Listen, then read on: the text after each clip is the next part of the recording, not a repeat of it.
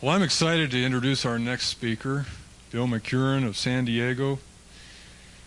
Um, Bill has become a perennial speaker here, and you're soon to find out why he gets invited back year after year. I think it's uh, somehow providential that I should be the one to introduce Bill.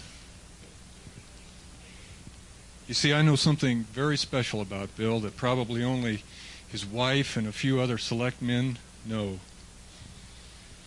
That is, God speaks directly to Bill.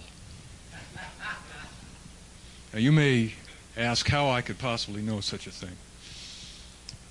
Well, it was my privilege last year at this conference to share a cabin with Bill.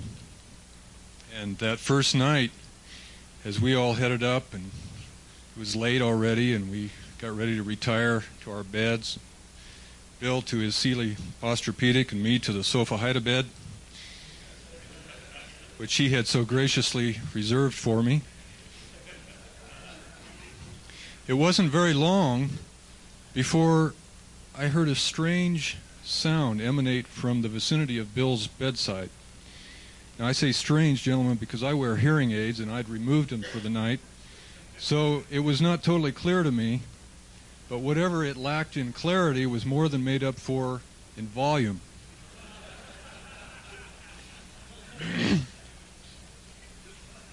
It was, as the writer of Hebrews described, a voice that shook the earth. It was, as the Apostle John in Revelation one said, a great trumpet, the sound of many waters. I would describe it as an eighteen-wheeler going up a steep mountain pass. But however you want to describe it, it resulted in a sleepless night for me. And as morning approached, my eyes red-rimmed with fatigue, I thought there must be at least one redeeming feature about this sleepless, miserable, nocturnal experience. And that is that Bill will give an inspired message the next morning. And in that, gentlemen, I wasn't disappointed. And neither will you be disappointed today. Bill, come on up here.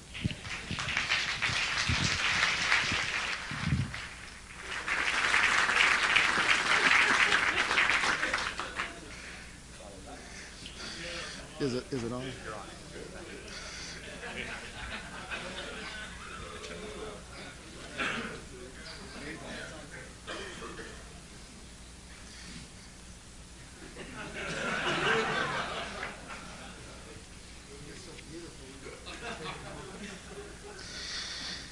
You know, um, Lon didn't tell you the whole truth. He told you part of the truth. But he didn't tell you the whole truth. Yes, apparently I snored, but not all through the night. Because apparently Lon had a unique way of getting me to stop snoring. It wasn't a plastic strip over my nose. It wasn't shaking me to say, Bill, could you stop snoring? Rather, he climbed in the bed with me.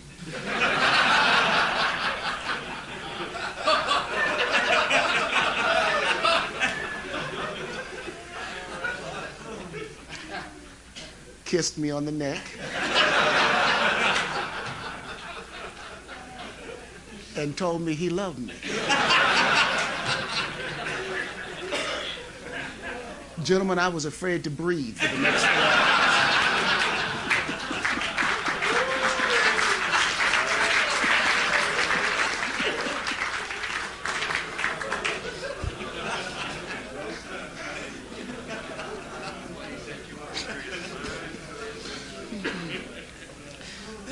Well, I got to tell you, a um,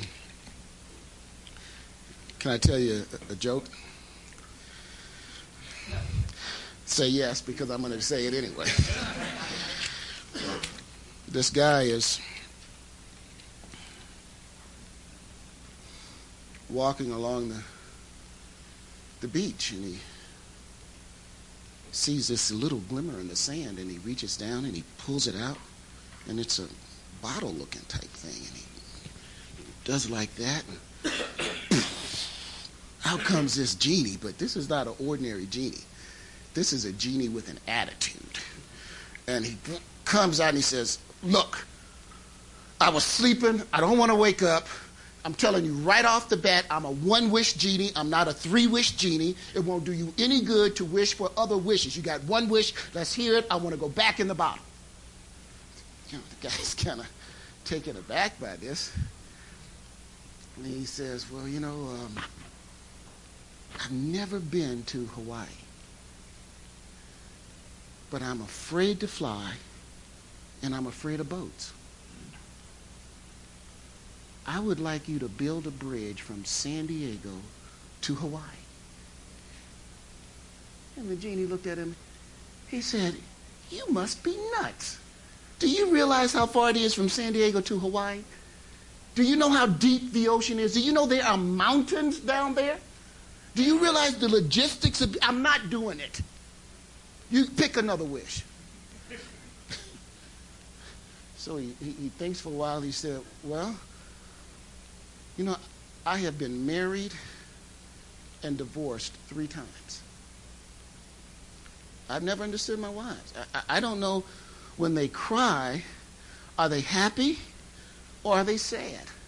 And when, and when they say nothing's wrong, does that mean nothing's wrong or something is terribly wrong? So I want you to help me, make me understand women." And the genie looked at him. "You want that bridge two lanes or..."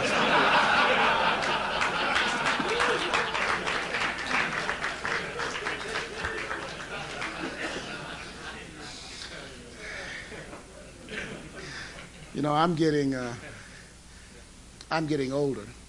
I know it's hard to tell. And uh, there's a story that just expresses part of where my wife and I are at our age.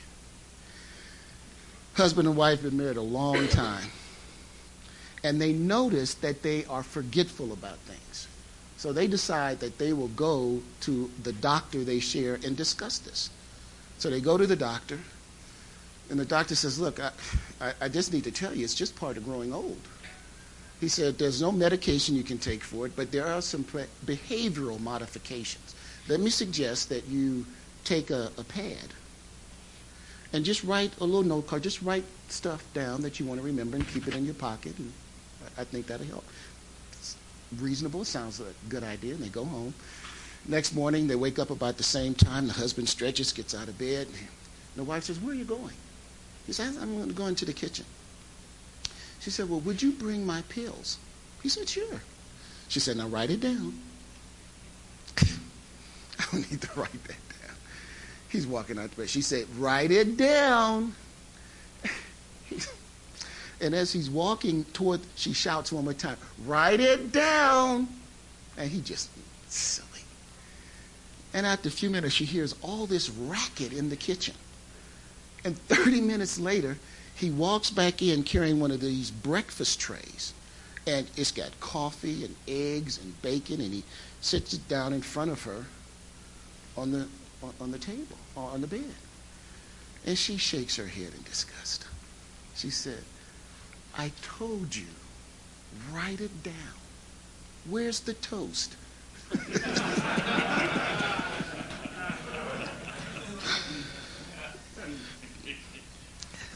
I'm going to uh, take you through part of the Abrahamic covenant today.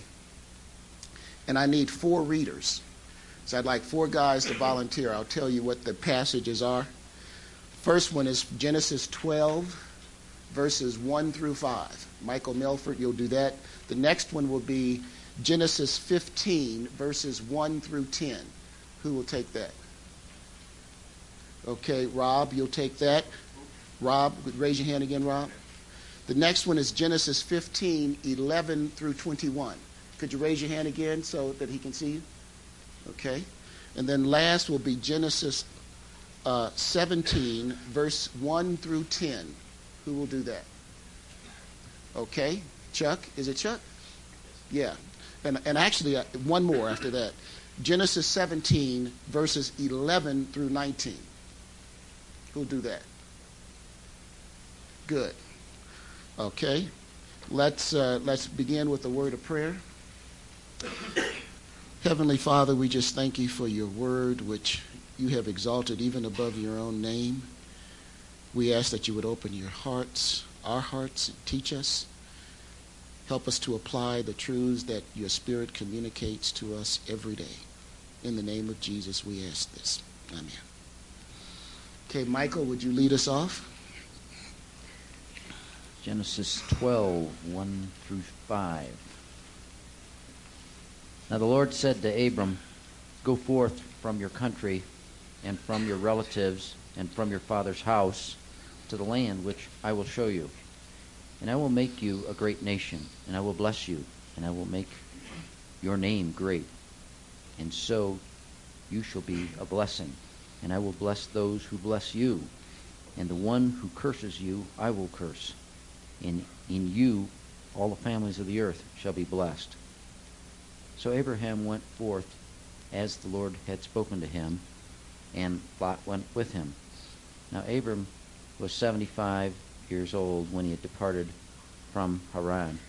And Abram took Sarai, his wife, and Lot, his nephew, and all their possessions which they had accumulated, and the persons which they had acquired in Haran, and they set out for the land of Canaan. Thus they came to the land of Canaan. Thank you. Next, uh, Genesis fifteen, one through ten. Rob, right here. After these things, the word of the Lord came to Abraham, Abram in a vision, saying, "Do not fear, Abram. I am a shield to you. Your reward shall be very great." And Abram said, "O Lord God, what wilt thou give me, since I am childless, and the heir of my house is Eliezer of Damascus?" And Abram said, "Since thou hast given no offspring to me, one born in my house is my heir." Then behold, the word of the Lord came to him, saying, "This man will not be your heir, but one who shall come forth from your own body, he shall be your heir." And he took him outside and said, "Now look toward the heavens and count the stars. If you are able to count them, count the stars," he said to him, "so shall your descendants be." Then he believed the Lord, and he reckoned it to him as righteousness. And he said to him, "I am the Lord who brought you out of Ur of the Chaldeans to give you this land to possess it." And he said, "O Lord God, how may I know that I shall possess it?" So he said to him, "Bring me a three-year-old heifer, and a three-year-old female goat, and a three-year-old ram, and a turtle dove, and a young pigeon."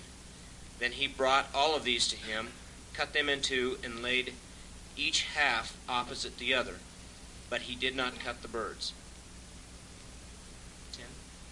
Yes, and then the next uh, reader is, yes, eleven through twenty-one. He's got you. "And the birds of prey came down upon the carcasses, and Abram drove them away. Now when the sun was going down, a deep sleep fell upon Abram, and behold, terror and great darkness fell upon him. And God said to Abram, Know for certain that your descendants will be strangers in a land that is not theirs, where they will be enslaved and oppressed four hundred years. But I will also judge the nation whom they will serve, and afterward they will come out with many possessions. And as for you, you shall go to your fathers in peace. You shall be buried at a good old age. Then in the fourth generation they shall return here, for the iniquity of the Amorite is not yet complete. And it came about when the sun had set, that it was very dark, and behold, there appeared a smoking oven and a flaming torch which passed between these pieces. On that day the Lord made a covenant with Abram, saying, To your descendants I have given this land, from the river of Egypt as far as the great river, the, the river Euphrates." You can stop there. And then Genesis seventeen, one through ten, who has that? Okay, Chuck has it, but Lord. "When Abram was ninety-nine years old, the Lord appeared to him and said, I am God Almighty. Walk before me and be blameless. I will confirm my covenant between me and you, and will greatly increase your numbers. Abram fell face down, and God said to him, As for me, this is my covenant with you. You will be the father of many nations. No longer will you be called Abram. Your name will be Abraham, for I have made you a father of many nations. I will make you very fruitful. I will make nations of you, and kings will come from you. I will establish my covenant in an, as an everlasting covenant between me and you, and your descendants after you for the generations to come, to be your God, and the God of your descendants after you, the whole land of Canaan, where you are now an alien, I will give as an everlasting possession to you and your descendants after you, and I will be their God. Then God said to Abraham, As for you, you must keep my covenant, you and your descendants after you for the generations to come. This is my covenant with you and your descendants after you, the covenant you are to keep. Every male among you shall be circumcised. And lastly, verses eleven through nineteen. You are to undergo circumcision, and it will be the sign of the covenant between me and you. For the generations to come, every male among you who is eight days old must be circumcised, including those born in your household or bought with money from a foreigner, those who are not your offspring. Whether born in your household or bought with your money, they must be circumcised. My covenant in your flesh is to be an everlasting covenant. Any uncircumcised male who has not been circumcised in the flesh will be cut off from his people. He has broken my covenant. God said to Abraham, As for Sarai, your wife, you are no longer to call her Sarai. Her name will be Sarah. I will bless her and will surely give you a son by her. I will bless her so that she will be the mother of nations. King of peoples will come from her. Abraham fell face down. He laughed and said to himself, Will a son be born to a man a hundred years old? Will Sarah bear a child at the age of ninety? And Abraham said to God, If only Ishmael might live under your blessing. God said, Yes, but your wife Sarah will bear you a son, and you will call him Isaac. I will establish my covenant with him as an everlasting covenant for his descendants after him. As and as for Ishmael, I've heard you. I will surely bless him. I will make him fruitful and greatly increase his numbers. He will be the father of twelve rulers. I will make him into a great nation. But my covenant I will establish with Isaac, whom Sarah will bear to you by the time this time next year. When he had finished speaking with Abraham, God went up from him. Thank you. Now, let me tell you right off the bat, when discussing the Abrahamic covenant, I am going to, as Walt warned you, move so quickly that you won't realistically be able to take notes, meaningful notes. But uh, this is, presentation is also in an outline, outline form, and uh, Tom Callahan will be able to print it out for anybody who wants a copy, and it will have everything that you see on these slides. Okay?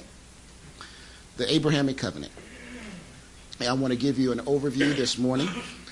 Um, one, I'm going to talk about the definition of covenant.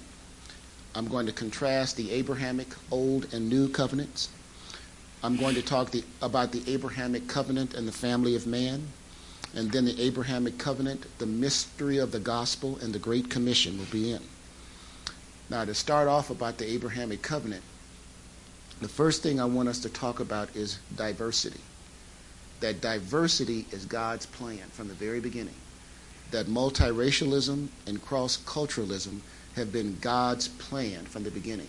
For us on a human level without Jesus Christ, diversity presents itself as a terrible, sometimes seemingly insurmountable problem.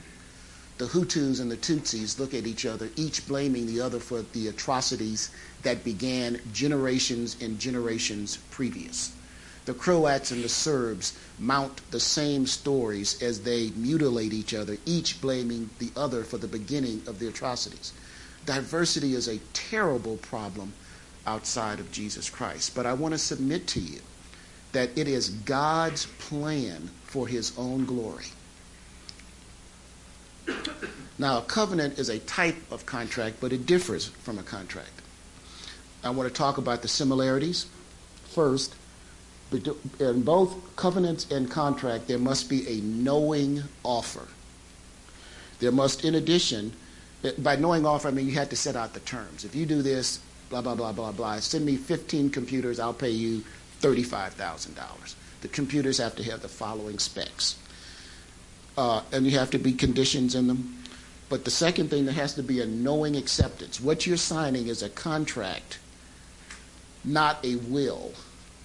Uh, and the contract is, we have what they call fraud in the inducement in the law, when the person thinks they're signing, for example, a birthday card, and in fact they're signing over their mortgage to you. That's fraud, and it will be set aside because it has to be a knowing acceptance. And it has to be legal and binding. And one party's breach may excuse performance by the non-breaching party. So if we have a deal, and part of that deal is that I am going to sell you such and such, but you have to give me a down payment within forty-eight hours of one thousand dollars, and on the forty-ninth hour you come, I am freed from uh, fulfilling my part of the bargain because you didn't produce the one thousand dollars within the forty-eight hours that we agreed to. But there are differences between contracts and biblical covenants. A covenant, for example, does not have to be conditional. One party, generally the dominant party, can bind himself to act even if the other party does not perform. The dominant person sets the terms and conditions of the covenant, and the weaker party agrees to the terms but does not negotiate the terms. It's either yes, I accept, or no, I don't. And a covenant is sealed with or ratified by blood. Now God speaks to Abraham, Abram. Now the Lord said to Abram, "Get thee out of thy country and from thy kindred and from thy father's house to a land that I'll show you, and I will make you a great nation, and I will bless you and make your name great, and you shall be a blessing. And I will bless those who bless you, curse those who curse you, and in thee all families of the earth shall be blessed." Now there are two significant parts of nationhood, if you would, or peoplehood involved in this covenant. One is that he is going to make a separate and distinct nation. That's one part of the covenant. But the other part of the covenant is, in you, how many families? All. And the Hebrew word that's translated families is also translated kindred, families, or kinds. If I were to state it in an easier English ver- version, in you, all people groups will be blessed. So two different things are going on by God, the maker of the covenant. One, he is going to create a distinct and separate nation. But in addition to that, two, in Abraham, then Abram, all people groups shall be blessed. Not ninety-five percent of the people groups. All people groups. Now, when God speaks to Ab- Abram at this time, it's not yet a covenant because there's not a there's a there is a knowing offer, but there's not yet a knowing acceptance, and it's not yet sealed in or ratified by blood. Now, later, in chapter fifteen, God restates what will be the covenant with Abram. And he says, and this is Abram speaking, "God, how will I know that I'll inherit this land called Canaan," which you and I today would call Israel?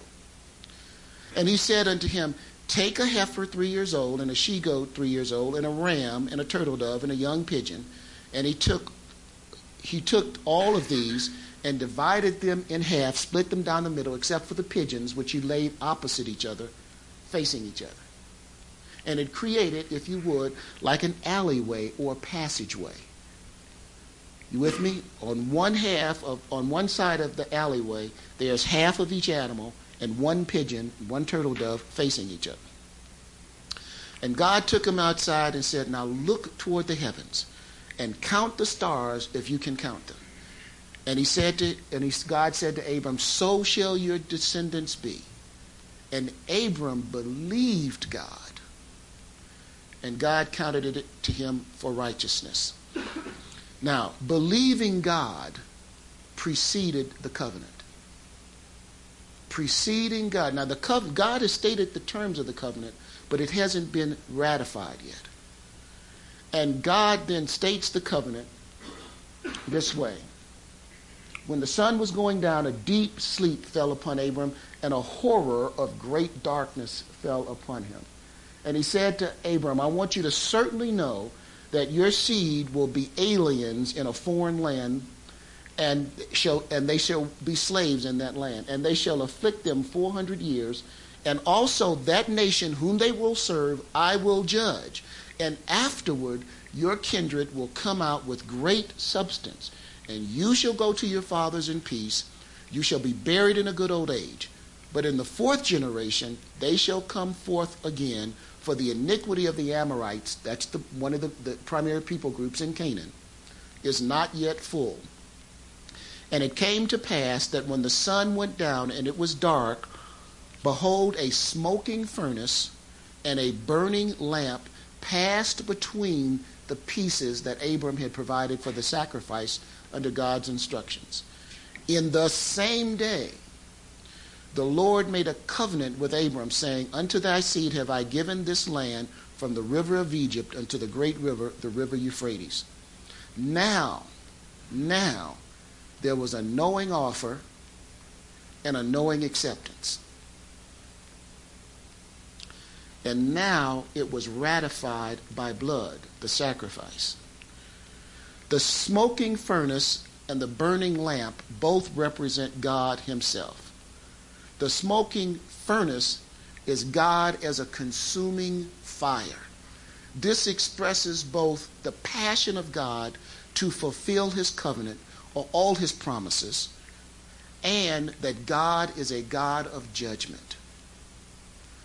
When God's passion with his people confronts us, we find that he is a consuming fire, in that he will consume the dross of our lives so that gold will be left. When it says in Hebrews, he scourges every son whom he receiveth. And one of the ways that we know that we are the children of God is that he is concerned enough about us, anxious enough to fulfill this covenant with Abram, that he consumes by fire. He chastises. So for the elect, this consuming fire, painful as it may be, and as reluctant as we may be to undergo it, is part of the soul's desire to be conformed to the image of Christ. But for the non-elect, God as a consuming fire is a terrible thing. For there is nothing but pain and destruction, and no reformation, no regeneration in that part. And as the burning lamp, God is the light of the world. The light shines in the darkness, and the darkness comprehended it not. And because he is the light of the world, Jesus says to us later on in Matthew that we, as his representatives, are the light of the world. So God himself passed between the sacrifices of Abram, and he left, he passed revealing his own character, that he is a jealous God, that he is a God of judgment, and that he is a God who will provide everything for his people.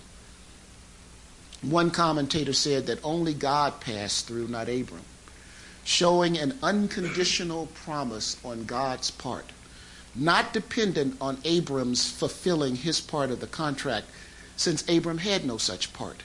It was all of God in response to Abram's living faith. It is all of God. This vision also foretold the sacrificial death and the resurrection of Jesus Christ, because Jesus presented himself a living sacrifice. When Abram, later called Abram, Abraham, was called to sacrifice Isaac at Mount Moriah. And he lifted that blade with the full intention of plunging it into Isaac in obedience to God. It said that the angel of the Lord called out to him, and, and it is so significant. He said, Abram, Abraham, stop. Gentlemen, the reason it was stated twice, Abraham, Abraham, Abraham was so committed to this act. He was so engrossed and entranced in this act that God had to shout at him to get him to stop. You understand? And God told Abraham, I see that you obey and that you want me more than you want Isaac. Because when God told him to sacrifice Isaac, he said, I want you to take your son and I want you to sacrifice him. And I mean Isaac, your only son, the son whom you love, that one, to leave no doubt. But in his own case, God gave his only begotten son and did not withhold his sacrifice for our purpose. This kind of sacrifice cannot be made without the complete surrender of the thing sacrificed and the shedding of blood. It was the blood of Jesus that was spilt for us all the way to the cross. So Abraham, not yet knowing Jesus Christ nor the Messiah, and not understanding fully the significance of the sacrifice, yet in the sacrifice foretold that God would not withhold his only son to ratify the contract or covenant for our sakes. In Jesus' death, the Lamb of God represented his slaying from the foundation of the world. So he seals the covenant by the death of his own son, his only son, the one whom he loves, Jesus, and gives Abram now a new name. And Genesis fifteen that we've gone over states the covenant. And in Genesis sixteen, right after God has stated the covenant to Abram, Abram has a terrible lapse of faith. He is old. Sarah's old. God has made this promise about an, an heir several times over Abraham's long life with no physical evidence that the promise would in fact be fulfilled. And Sarah concocts this incredible scheme to take her handmaid, give Hagar to Abraham. Abraham would then impregnate her, and that would be the son that would represent the God's promise. And it is such a tendency on the part of us. If you're like me, and I don't, I hope you're not. So I don't want to slander any of you to say that you're like me. To manipulate the promises of God in our lives by taking circumstances in our own hands to bring about what God has already said he would do by himself. So after that terrible experience and Hagar produces Ishmael, God comes back in Genesis seventeen and in mercy and grace reaffirms and expands the covenant with not a single word of rebuke to Abraham for the lapse of faith. And he renames him Abraham, and this time seals the covenant with a permanent in the flesh reminder of circumcision. This time it was for Abraham's benefit and his seed's benefit to be constantly reminded of God's covenant. As for me, God said, my covenant is with you, and you shall be the father of a multitude of nations. No longer shall your name be called Abram, but your name shall be called Abraham. For I will make you a father of a multitude of nations, and I will make you exceedingly fruitful, and I will make nations of you. And indeed, the Hebrew word Abraham means father of a multitude or chief of a multitude. Now, if you look at this in the King James Version, it will have a tendency to say, uh, I will make you the father of a multitude of people. But the Hebrew word that is used there means people groups. The word is in the plural, though it's often translated in the singular. Even as Abraham believed God and it was accounted to him for righteousness, Paul says in Galatians, know ye therefore that they which are of the faith, the same are the children of Abraham. And the scripture, foreseeing that God would justify the heathen through faith, preached before the gospel unto Abraham, saying, in thee all people groups. Now here, Paul is writing in the Greek. And the Greek word that he uses that is translated nations is ethnos, from which we get ethnic or ethnicity. In thee, all people groups be, shall be blessed. Now, gentlemen, when I say people groups, if we look at South America, you might think there is one people group there because they speak Spanish. There are multitudes of people groups in South America. The Chileans and the Argentinians and the Indian tribes who live in their various mountains all represent distinct people groups. The Incas, the Aztecs, distinct people groups. When you go, when I had the pleasure of hearing one of our saints from India, Joseph de Souza, who is Indian, not Portuguese, tell me that there are twenty-one official languages in India. Official. There are hundreds of unofficial languages. Hundreds, hundreds of people groups in India, some of which are smaller than five thousand people. In thee, all people groups shall be blessed. God's divine plan involved diversity from the very beginning. And when God works out this Abrahamic covenant, it passed from through Abram all the way to the book of Revelation. I want to talk to you now quickly about the differences between the Abrahamic, Old, and the New Covenants. The Old Covenant in Exodus is described this way. God speaking to the people through Moses. Now, therefore, if you will obey my voice indeed and keep my covenant, not the Abrahamic covenant, a new covenant, new at that time, you will be a peculiar treasure unto me above all people. For all the earth is mine, and you shall be unto me a kingdom of priests and an holy nation. Remember, when God gave the covenant to Abraham, it had two nations talked about. A distinct and separate nation, which you and I would call Jews or Hebrews or Israelites, and then a multitude of people groups, all the people groups, everybody else who isn't Jewish. Okay? These are the words which thou shalt speak unto the children of Israel. And Moses came and called for the elders of the people and laid before their faces all the words which the Lord commanded him, that is the terms of the covenant. And all the people answered together and very faithfully all that the Lord has spoken, we will do. Next, please. This is restated again in Jeremiah. Obey my voice and I will be your God.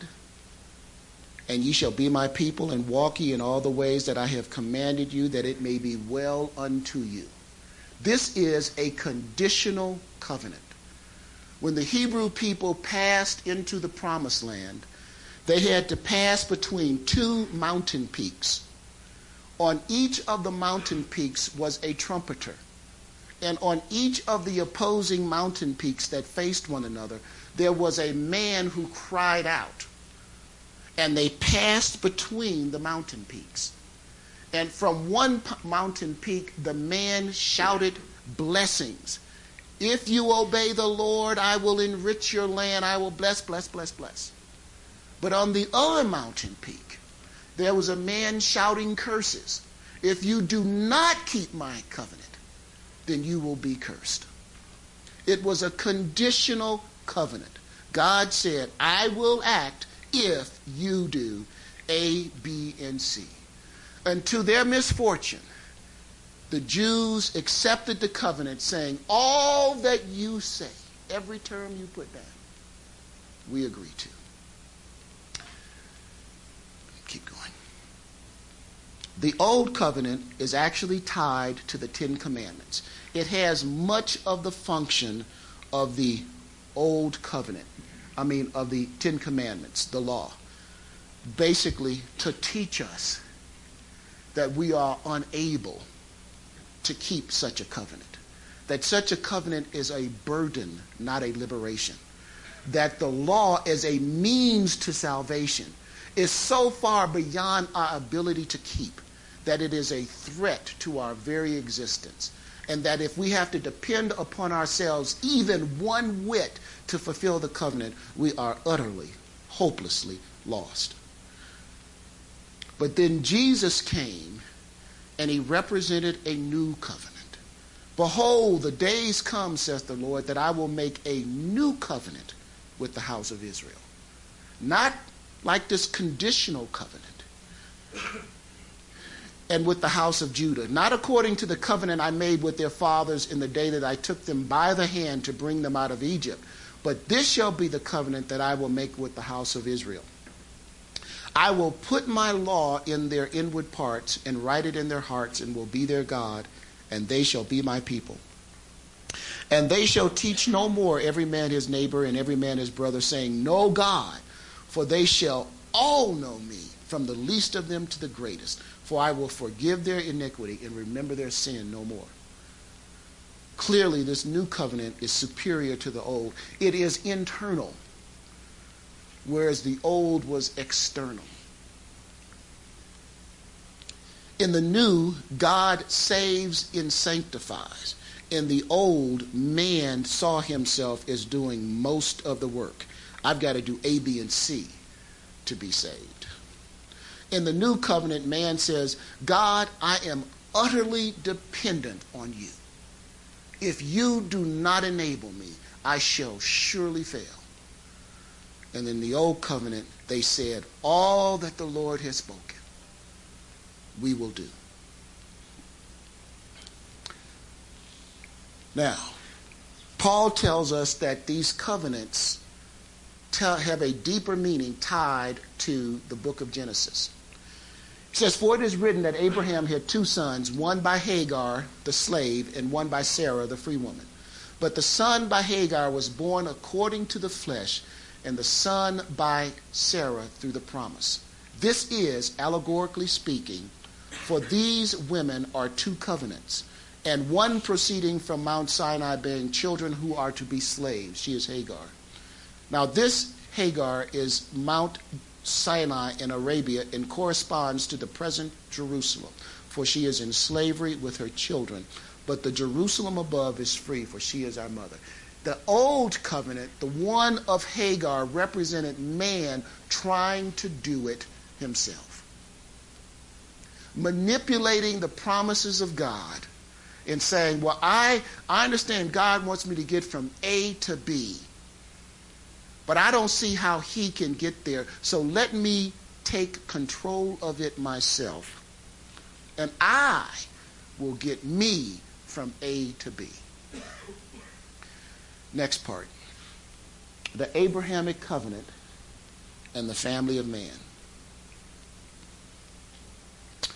Let me rehearse again from Galatians and Paul's discussion of the covenant with Abraham. Even as Abraham believed God, and it was accounted to him for righteousness, know ye that they which are of the faith are called the children of Abram, Abraham.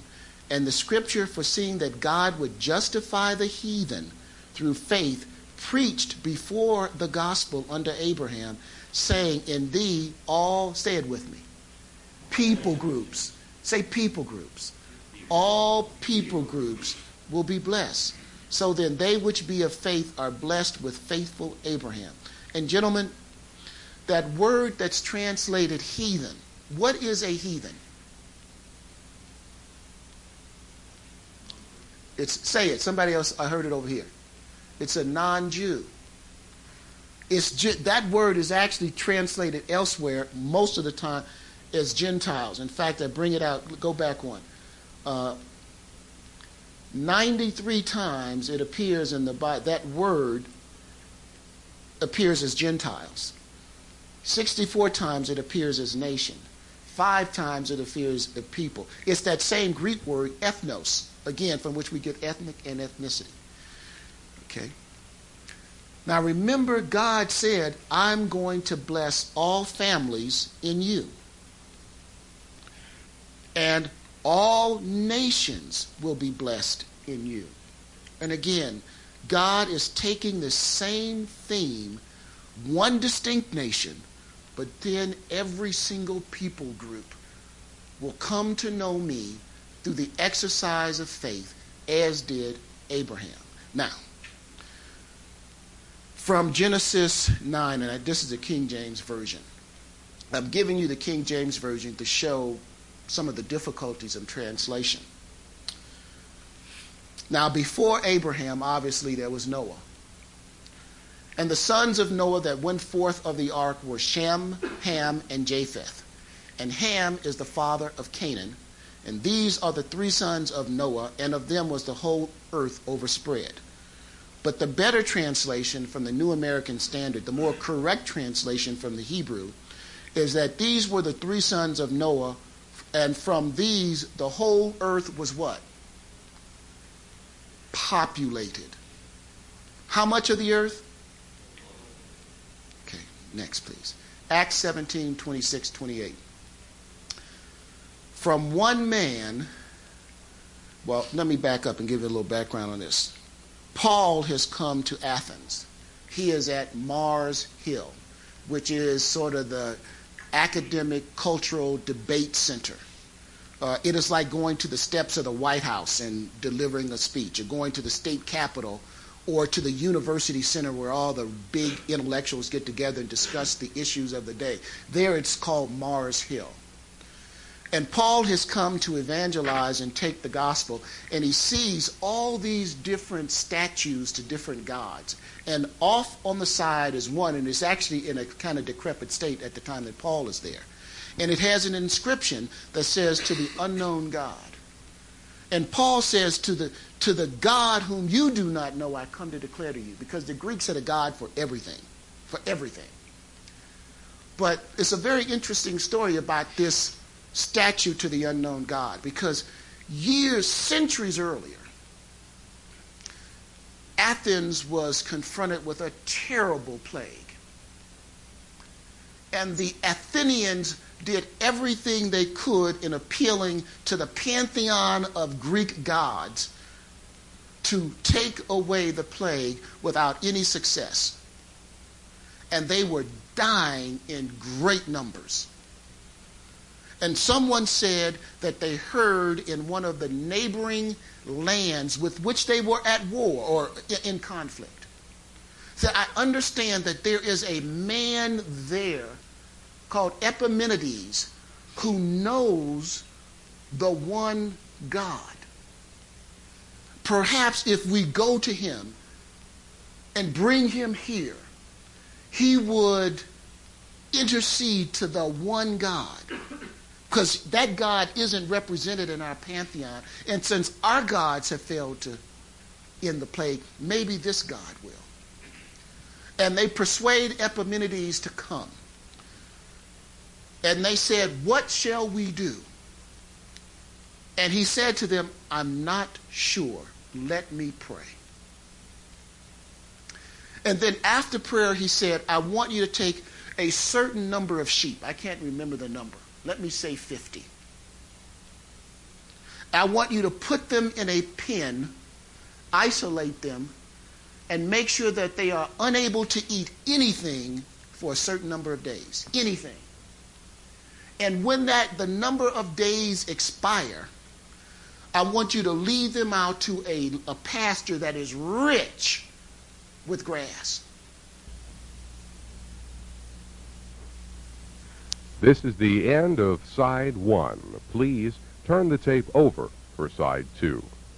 And they scratched their head. What a stupid idea this was. But what else could they do? So they did that. And after the end of days, the, the sheep came out, and certain sheep just sat down in the middle of all this pasture and did not eat. There's only a very small number that did not eat. The rest, of course, were eating like crazy because they were famished. And they came to him and they said, well, what it, what's this all about? He said, well, we have to depend on the one God to reveal himself to us. We cannot presume that we know how to sacrifice to him or what is an acceptable sacrifice to him. So we have to know that the sacrifice is one that he approves of. And so if we separate these sheep and we try to pick them, we're going to mess it up. But only the one God could take famished sheep and have them sit in a field of food and not eat. And it's those sheep we will sacrifice. Sacrifice the sheep, the plague ended. And as a tribute to that God who identified himself and specified the sacrifice acceptable to him, they erected this statue because now they also did not presume to name him. They had named all their other gods, but they had realized presumption. And so they said to the unknown God, that is the God that Paul came to reveal to them. And so he says to them, from one man, he made every people group. Again, that word nation is ethnos. From one man, he made every people group that they should inhabit the whole earth. And God determined the times set for them and the exact places where they should live. For why? Why? So that men would seek him and perhaps reach out for him and find him, though he is not far from any of us. For in him we live and move and have our being. From how many men? Now, gentlemen, I'm only saying this because I'm trusting that the Bible is true. So that means that if Bart gets on his genealogical train and goes back in time past his grandmother and his great-grandmother and back and back and back, he's going to hit the line of Noah, and he's going to go back and he's going to hit who? Adam. Adam. And if Jonathan Kim gets on his genealogical train and goes back in time from wherever he starts, he's going to come to a juncture that says Noahville and switch trains and go right back down to Adamstown. And when me, African American, get on that same train, we're all going to wind up at Noah looking at each other. How did you get here, Kim? And how did you get here, Bart? Well, I'm going home. I got my ticket. Why are you getting on this train? And why are you going here? We'll be on the same train, same stop, same man. One man. From one man, God made every single people group. Why? So that we would seek him. The diversity that plagues us is God's plan to drive us to seek him. And not only did he determine that, he determined when we would live. I have never met a Canaanite. Raise your hand if you have. Uh, because at some point it ended. And I know that my great-great-grandfather lived someplace in Africa and got by slave trade over here to the United States. Evil, evil, evil, evil, evil. But God was behind that movement.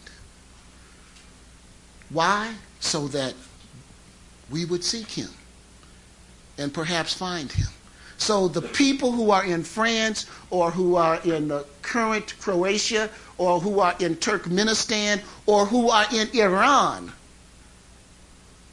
the saints who are there, the elect who are there, are there for one reason only, that they would seek God and perhaps find him. Gentlemen, that's our family tree.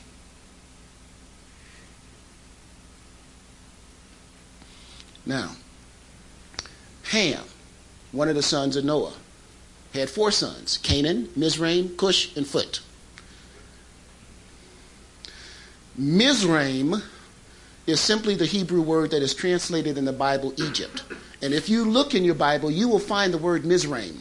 And when it mentions Mizraim, it just means Egypt. It is a name. And the people groups took on the name of the progenitor.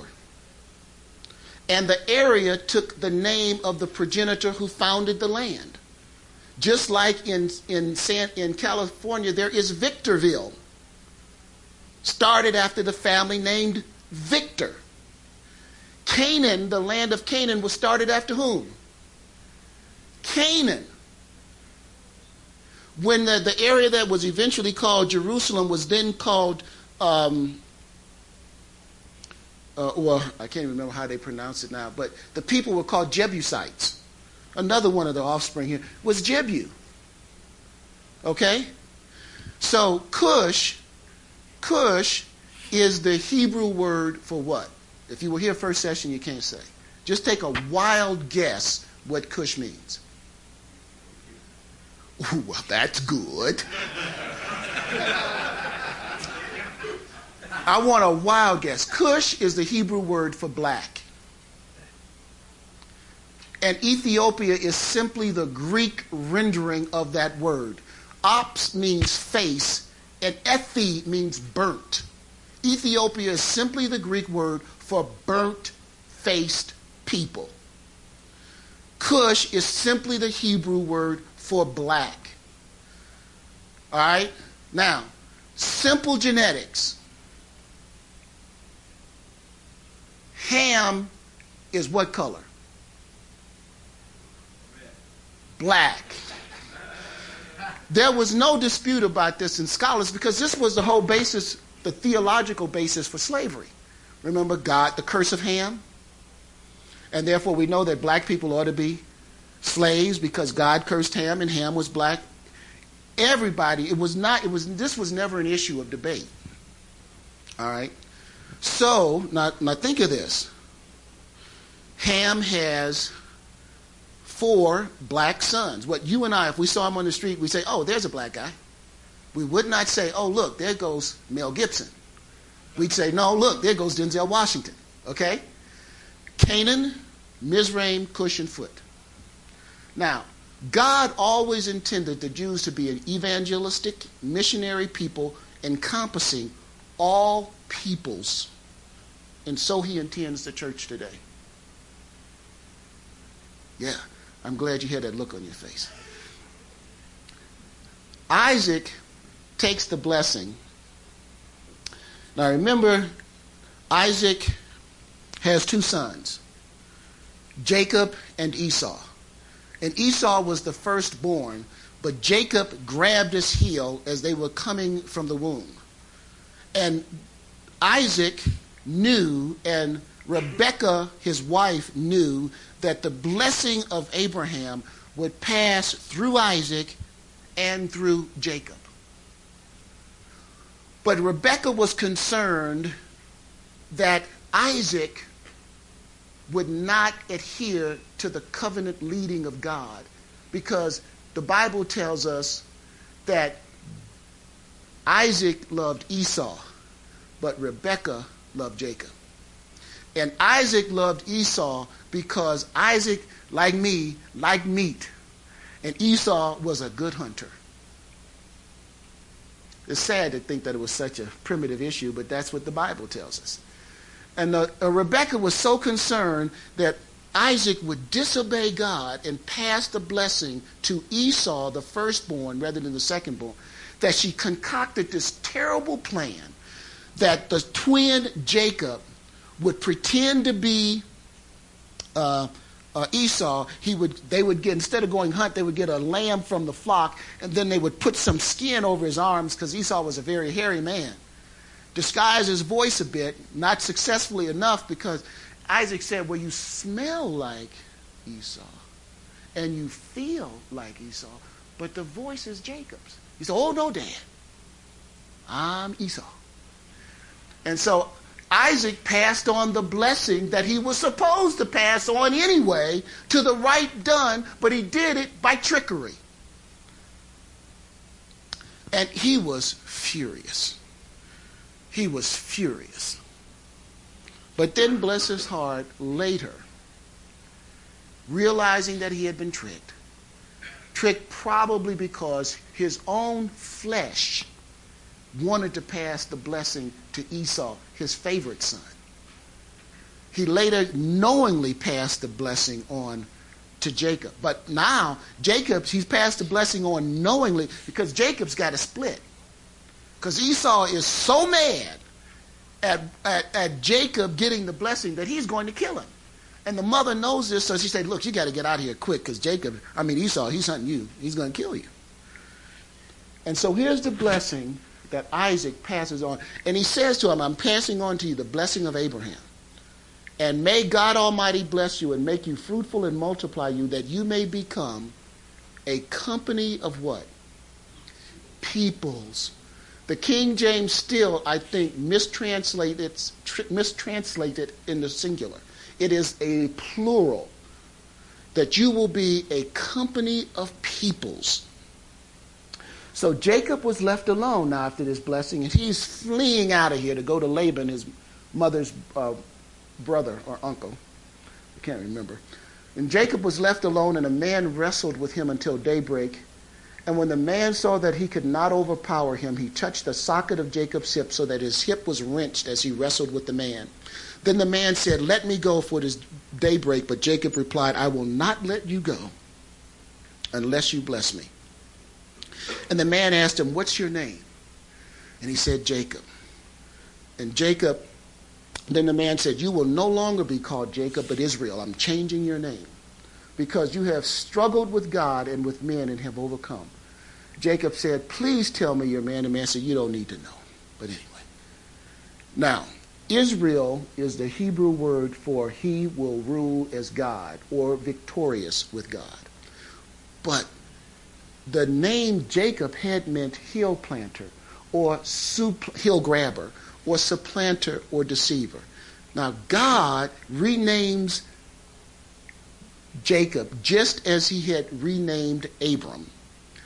And the renaming came after a lapse of faith and a crisis of faith. In each instance, there was an attempt to manipulate the will of God for fear that the living God, omnipotent and omniscient, could not bring about his own promises. As though, gentlemen, we could save ourselves. As though Jesus needs us to produce our salvation.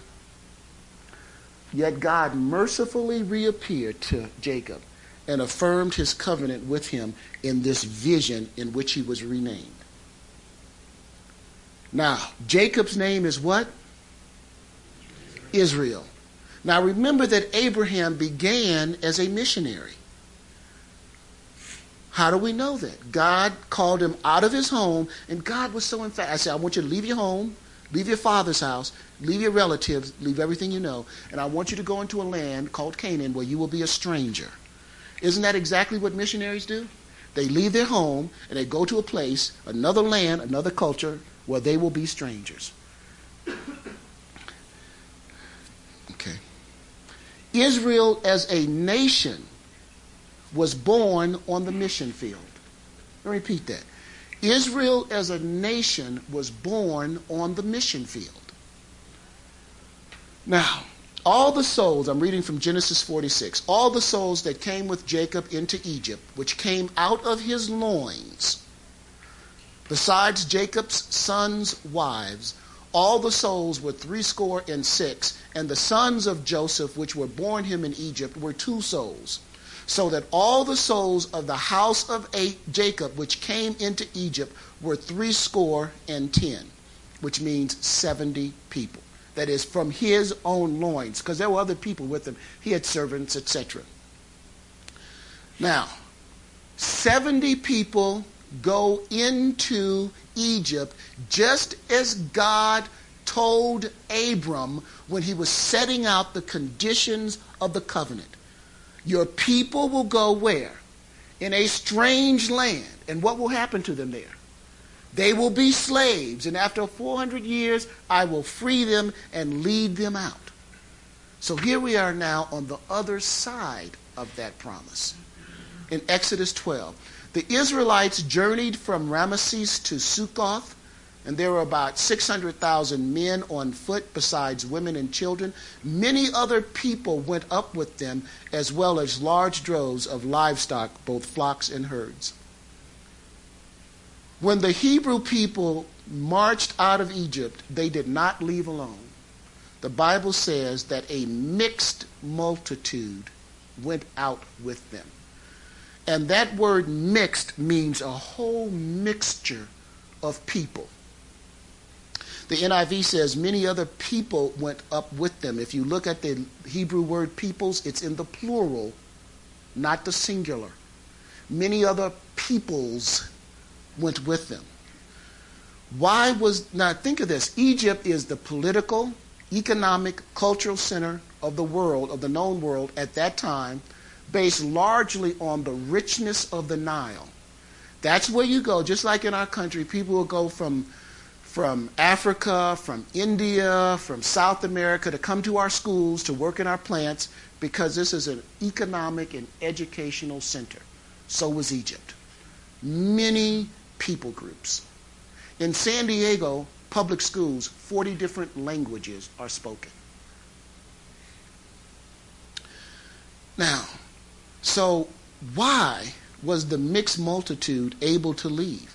Now think of what had happened when Moses first went to Pharaoh and said, I come from God, and he said, let my people go. And Pharaoh said, I don't know God, and I will not let the people go. And there was a series of confrontations between God and Egypt. Now remember, Egypt is Mizraim. He is the son of Cush, uh, son of Ham. It is what you and I would call a black people group. Okay? Um, now it is interesting that in, in God's challenge of Egypt, or Pharaoh, he challenged all the categories of gods that existed in Egypt. The plague started with their gods of the water, elevated up to the gods of the land, elevated it up to the gods of the atmosphere. That's why the, the flies could come out of the atmosphere. And elevated it up to Ra, who was the sun god and the god of life. So all of these confrontations were elevations in God's confrontation with the different gods of Egypt. And he, of course, kicked butt all the way up the ladder. Is that a theological? Did I express that theologically? All right. Uh, let's take some examples. God is speaking in Exodus eight uh, and through Moses, and he says, look, on that day, I will deal differently with the land of Goshen.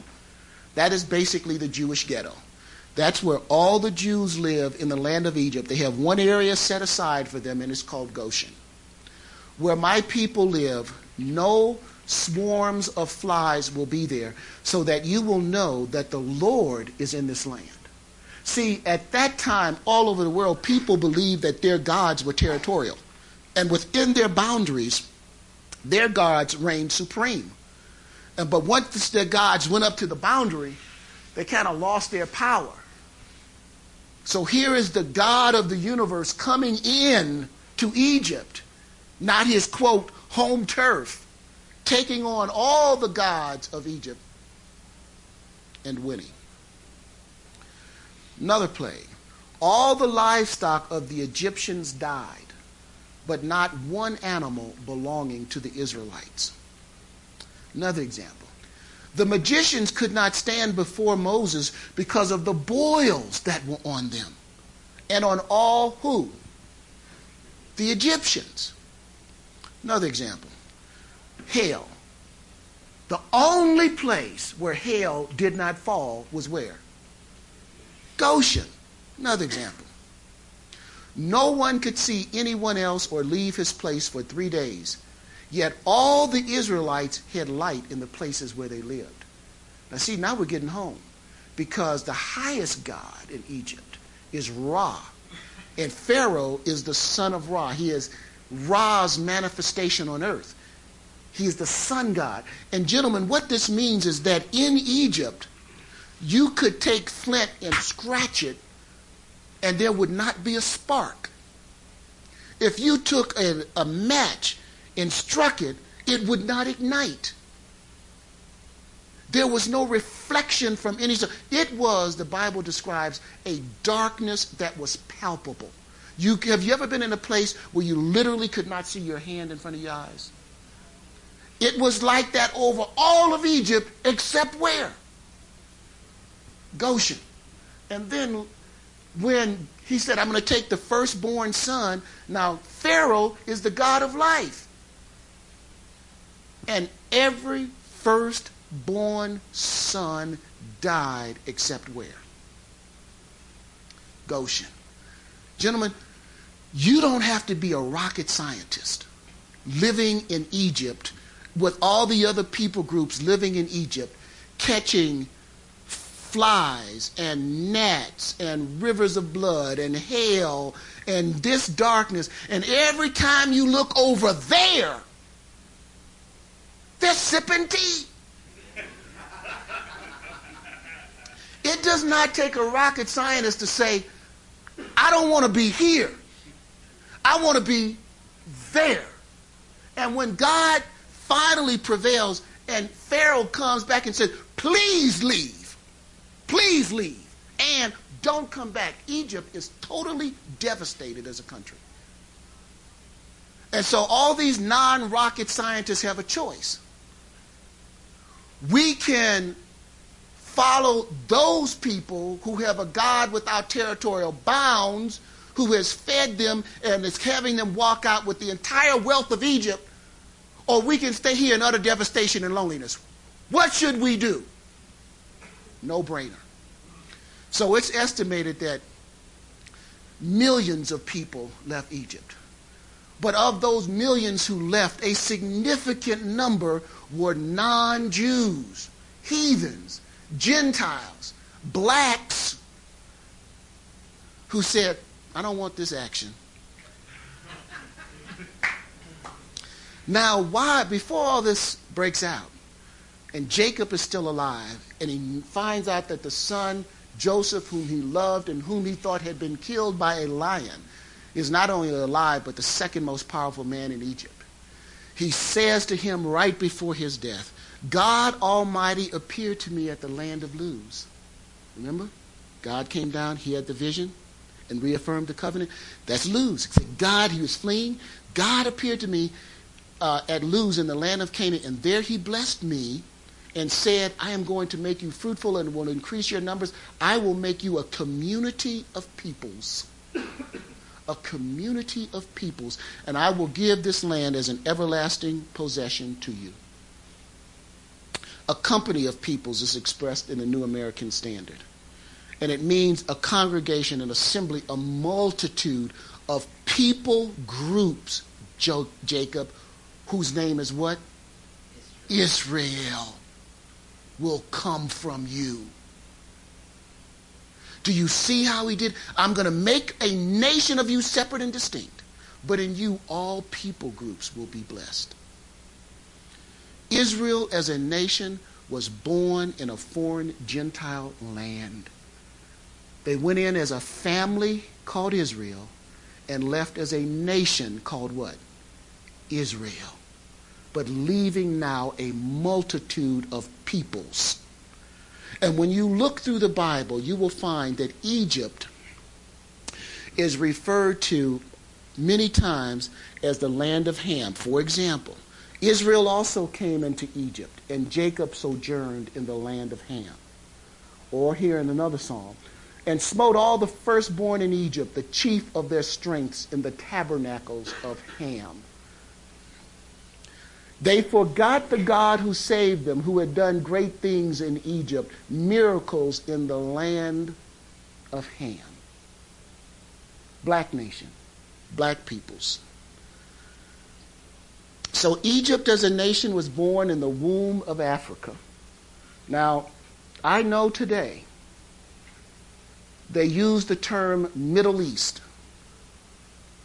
I want to ask you, is there a continent called Middle East? What is the continent called? Let me hear it. Africa. Africa. We could talk about that separately outside of this lecture. Talk to me. Um, For I am the Lord your God, the Holy One of Israel, your Savior. I give Egypt for your ransom, Cush and Seba in your stead. Since you are precious and honored in my sight, and because I love you, I will give men in exchange for you, and people in exchange for your life. Israel learned the glory and power of God at Egypt's expense. He said, I raised up Pharaoh to prove my name. God showed himself a great deliverer by Pharaoh's opposition. But see, gentlemen, God is always so gracious. And he did not destroy without bringing out those who could have their hope in Jesus. They don't know the name, but their hope is in the living God. And God fulfills his covenant with Abraham without stopping. Asenath. Pharaoh gave Joseph the name Hum and gave him Asenath, daughter of Potipharah, priest of On, to be his wife. And Joseph was able to pass throughout the land of Egypt. So Pharaoh gives Joseph, his second in command, a black wife.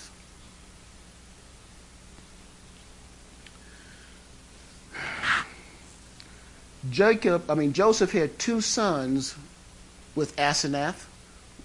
The firstborn was Manasseh, and the second one was called Ephraim. Next, please. Now, the twelve tribes of Israel are Reuben, Simeon, Levi, Judah, Zebulun, Issachar, Dan, Gad, Asher, Naphtali, Joseph, and Benjamin. But Joseph actually breaks down into two tribes, the tribe of Manasseh and the tribe of Ephraim. This is one reason I absolutely love to see a Hebrew with kinky hair. I get such a kick out of this. And I ask, where did you get that hair? Today, Jews do not know truly what tribe they belong to because the genealogical record was destroyed in seventy A D when the temple was destroyed. Jews know their tribes now mainly by analogy. For example, Shohet means butcher. Well, the only people who could butcher meat were Levites. They were the priests who administered at the temple. So I asked one of my friends, who is Shohet, what tribe he is, and he said he's probably a Levite. But he doesn't know that from a genealogical record. It is a construct that may or may not be accurate. But these tribes all grew up in Egypt. Let's go through that. And let's go through that. Next, please. Okay, go through that. Okay, go through that. I'm just trying to tell you here in this that when the land, the promised land, was divided up, Joseph was given a double portion, but one portion went to the half tribe Manasseh, and the other portion went to Ephraim. Okay. Now, Zipporah, Moses' wife. Miriam and Aaron, it says in Genesis twelve, began, I mean Exodus twelve, not Genesis twelve, I'm sorry, began to talk against Moses because of what? His Cushite wife, for he had married a Cushite. What does Cush mean? Black, okay. Keep going. Again, I've talked to you about Cush and, and what that means in Ethiopia and what that means. Keep going. Uh, the regions of Egypt, Nubia, northern Sudan, this is so important, brothers, because right now there is such persecution happening in Sudan against the Christian community in Sudan. But if you go there and look at the Christian community in Sudan, they, are, of course, are much, much blacker than I am. But they have had a tradition of Christianity for centuries. It didn't begin with missionaries, gentlemen. It began with Abraham. You with me? But whenever a people group begin to turn away from God and turn toward idolatry, they become enslaved. Doesn't matter what the people group is. It is only when the people group come back to the one God creator that they find freedom. So missionaries who are going to Africa are not introducing the gospel to Africa. They are reintroducing the gospel to Africa. That is why, gentlemen, there are there is missionary after missionary who has gone to deep parts of Africa, to people groups that had been unreached, only to find folk traditions talking about a book that will teach them of a Savior who will protect them from, save them from their sins. How did they know that? Next, please. Please. We've already gone through that. Okay, let's keep going. Now, when Israel was formed as a nation in nineteen forty-nine in our modern time period, they had heard by rumor, and then with increasing evidence, that there was a group of Jews trapped in Ethiopia who needed to be rescued. And they had a magnificent airlift into Ethiopia to rescue the Jews who were there. And when they went there to the Jewish community, they found the Jews who, following the liturgical calendar, that is, a prescribed reading by calendar where you will be in a certain text in the Bible, the group of Jews they found were at the exact book, exact chapter, exact verse that the Orthodox Jews were studying in Israel. Though separated for centuries, but they were surprised about one thing. They were black as coal. Black as coal.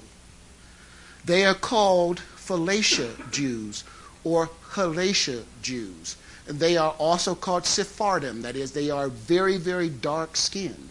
And if they have a website, because they're still trying to be airlifted out. This website, I think in nineteen ninety-five, was voted best website of the year. I give it here so you can access it yourself and find this fascinating story. Now, Jesus' genealogy. I, Abraham, am going to bless all people groups in you. And I, God, am going to fulfill my covenant, whether you participate with me or whether you decline to do so. Jesus' genealogy. He's a direct descendant of Rahab the who? Canaanite. Canaanite through both Mary and Joseph. Uh, it is a Eurocentric view of the Bible that has Jesus being Paul Newman-ish. Blue eyes, extremely fair skin. That's just a... Uh, That's just Eurocentric. It has nothing to do with the with, with Jesus. And the, the Bible doesn't spend much time describing Jesus in the Bible for a lot of reasons. We'll get hung up on that. But nonetheless, when when, when people do it, they always want to say, my God looks like me. And so when they take the chapter in Isaiah where he says his hair is like sheep's wool, and they think it looks long and straight. Or where it says in Revelation that his face is like polished bronze. When if you look at the Greek, it means burnt bronze. Do you know what burnt bronze looks like? Take some bronze, burn it, and see. Abra- Jesus' genealogy through Joseph. Again, Rahab right in there. Next. Keep going. You can get all these in your notes. Just, okay, part four.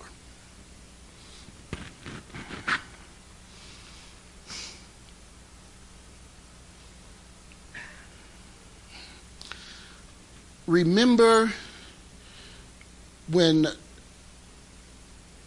Thomas is told by the Spirit of God to go down by a certain place, and he will find there an Ethiopian eunuch. He said, draw up next to him. And he goes to the Ethiopian eunuch. It says, I think it's Acts eight or Acts nine. And what is the Ethiopian doing? Michael? He's reading in the book of Isaiah, chapter fifty-three, talking about the Messiah. Why is he going to Jerusalem? He is going, it tells us, to worship.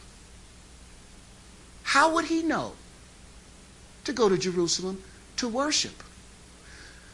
Remember when the Queen of Sheba, which is the area that encompasses then Ethiopia, goes to Solomon, sees the majesty of God, and says, I have got to take this knowledge back where? Home. God continually manifesting himself to people groups, even though Israel never took on the evangelistic missionary role that God had played, given them. The Abrahamic covenant, the mystery of the gospel, and the Great Commission. We've gone through the blessing. We've had uh, Paul's explanation of how God is going to bless the heathen, which are you and me. All of us are heathens because we're not Jews, okay, or Gentiles. That's our definition. Now, who are the Gentiles? Well, we've already done it. Everybody who's not a Jew. Now, the gospel inextricably involves the Abrahamic covenant, faith in the Lord God, the creator of heaven and earth, and all people groups. And here is the mystery of the gospel, says Paul. You have heard of the dispensation of the grace which is given to me to you, how that by revelation he made known unto me the mystery, which in other ages was not known unto the sons of men, as it is now revealed unto his holy apostles and prophets by the Spirit. This is the mystery, that the Gentiles should be fellow heirs and of the same body and partakers of his promise in Christ by the gospel. Now, the Jews had made a fundamental error about this. And their error was that in order to be saved, you had to become a Jew first. And only by being a Jew could you begin the qualification process to be saved. And that salvation then was a matter of status and works, not relationship and faith. The error of the church, that you had to be white or Western in order to be saved and as a precondition of salvation. So we're going to take your culture and we got to strip it away and we're going to give you a Western culture, and with that you will be saved. It has led to a feeling in, in what people call the undeveloped countries of associating Christianity with racism and imperialism. You will hear missionaries say, and, and I have a strong missionary bent, I'm always into missionary news and supporting missionaries. And when I went to South Africa last September, I was trained and trained and trained. I, when I went over there, I did not talk about Christianity. Christianity is a Western construct. It's, it's imperialism and racism. People don't want to hear it. Oh, but are they hungry to hear about Jesus? Are they hungry to hear about Jesus? Are they hungry to hear that there is salvation from sin? Are they hungry to hear that there's an assurance that you can be with God when you die? And it, you can go in Africa, and the biggest growth of the church is not in the West. It's in the developing countries.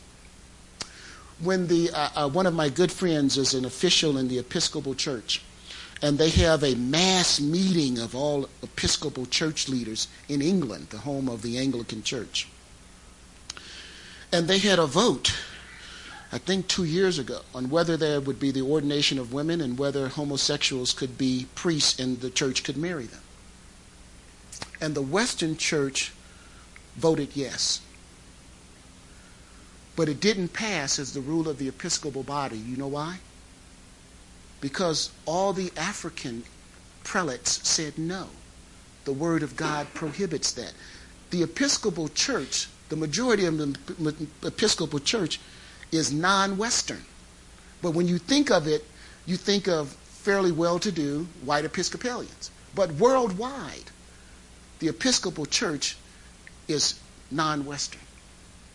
And the movement of God that's happening around the world is a brilliant thing to see because God is fulfilling his covenant. And the church says sometimes that salvation also is a matter of status and works, not relationship and faith. Now, when the Jews transgressed, and by reason of their transgression, salvation came to the Gentiles in order to make the Jews jealous. How many of you were either at or viewed the, uh, I, I forgot the name again, not the Million Man March, but the Stand in the Gap. Raise your hand if you either attended that or saw it on television. Okay. There was the most moving part, all of it was moving, but the most moving part to me was a Jew who got, who prayed. You remember that? And he said, "Oh God, I am so jealous that you have revealed yourself to these people and they have a relationship with you. I am so jealous. I want that for myself." Next, please.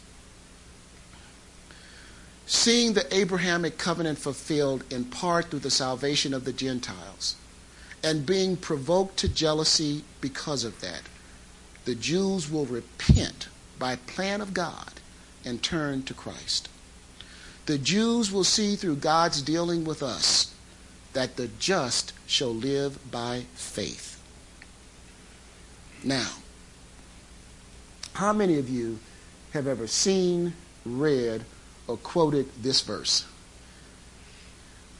Therefore, if any man be in Christ, he is a new creature. Old things are passed away. Behold, all things are become new.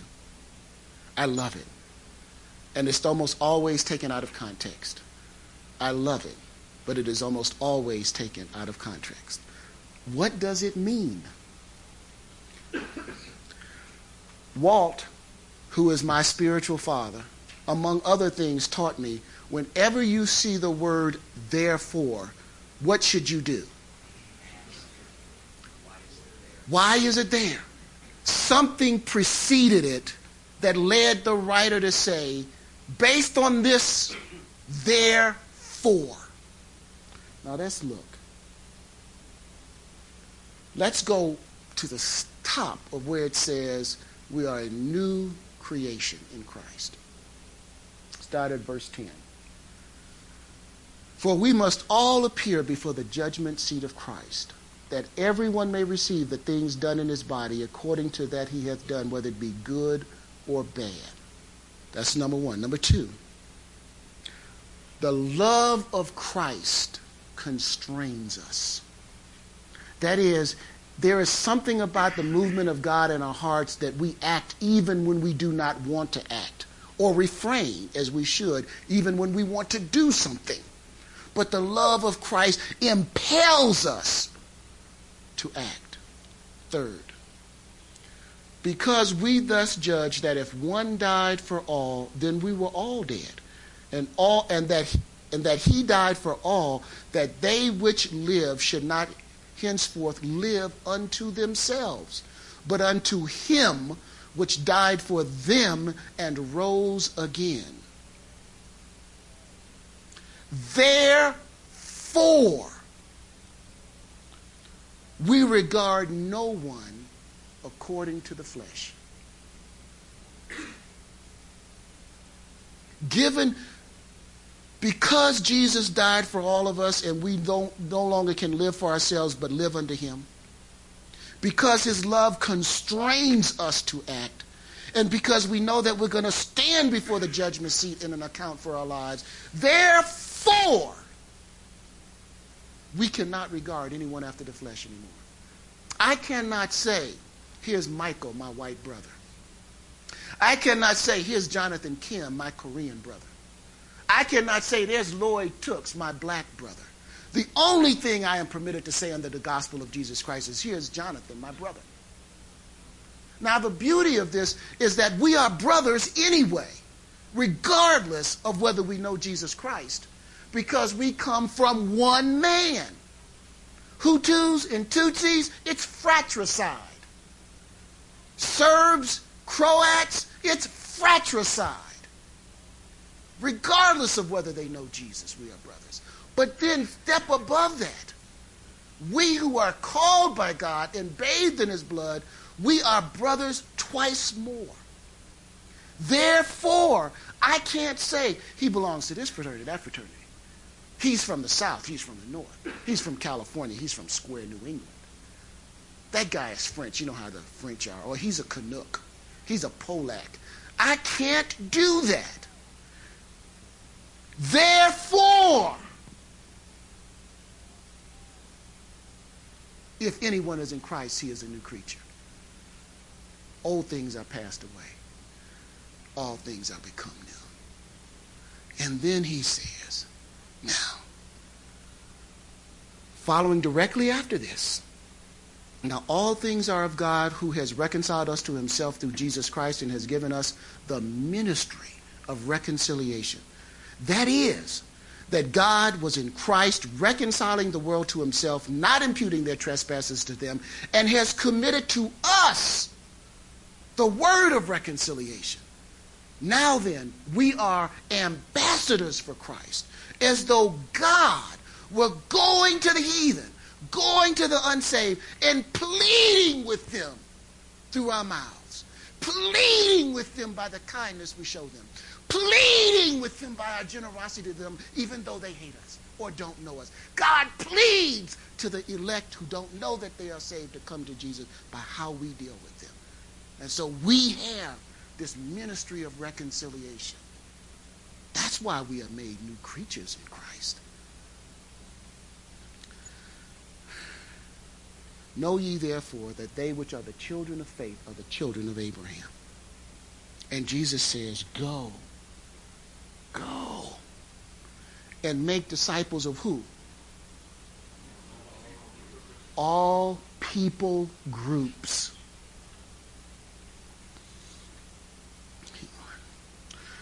So he says, look, I will make my covenant with you, Abraham, and I am going to make you a father of many people groups. The Abrahamic covenant is fulfilled. It says in Revelation, they sang a new song when Jesus comes back, saying, worthy art thou who can take the book and break its seal. For you were slain and did purchase for God with your blood men from every tribe and language and people group and political entity, or ethnos if you want to, and all of them together. And thou hast made them to be a kingdom and priests to our God, and they will reign upon the earth. I mentioned Joe D'Souza, an East Indian. And in a wonderful conversation which he shared with me, he asked me to think about God. And he asked me to imagine the closing ceremony at the Summer Olympics, when all the nations, one at a time, parade through the grounds in their cultural dress, carrying their flag, approaching the Olympic torch. And he said, Bill, just think what it will be when we go before the throne of God. Every people group, every color, every hue, every language, every tribe, God, by his sovereign grace, is reaching down into every single people group from all time.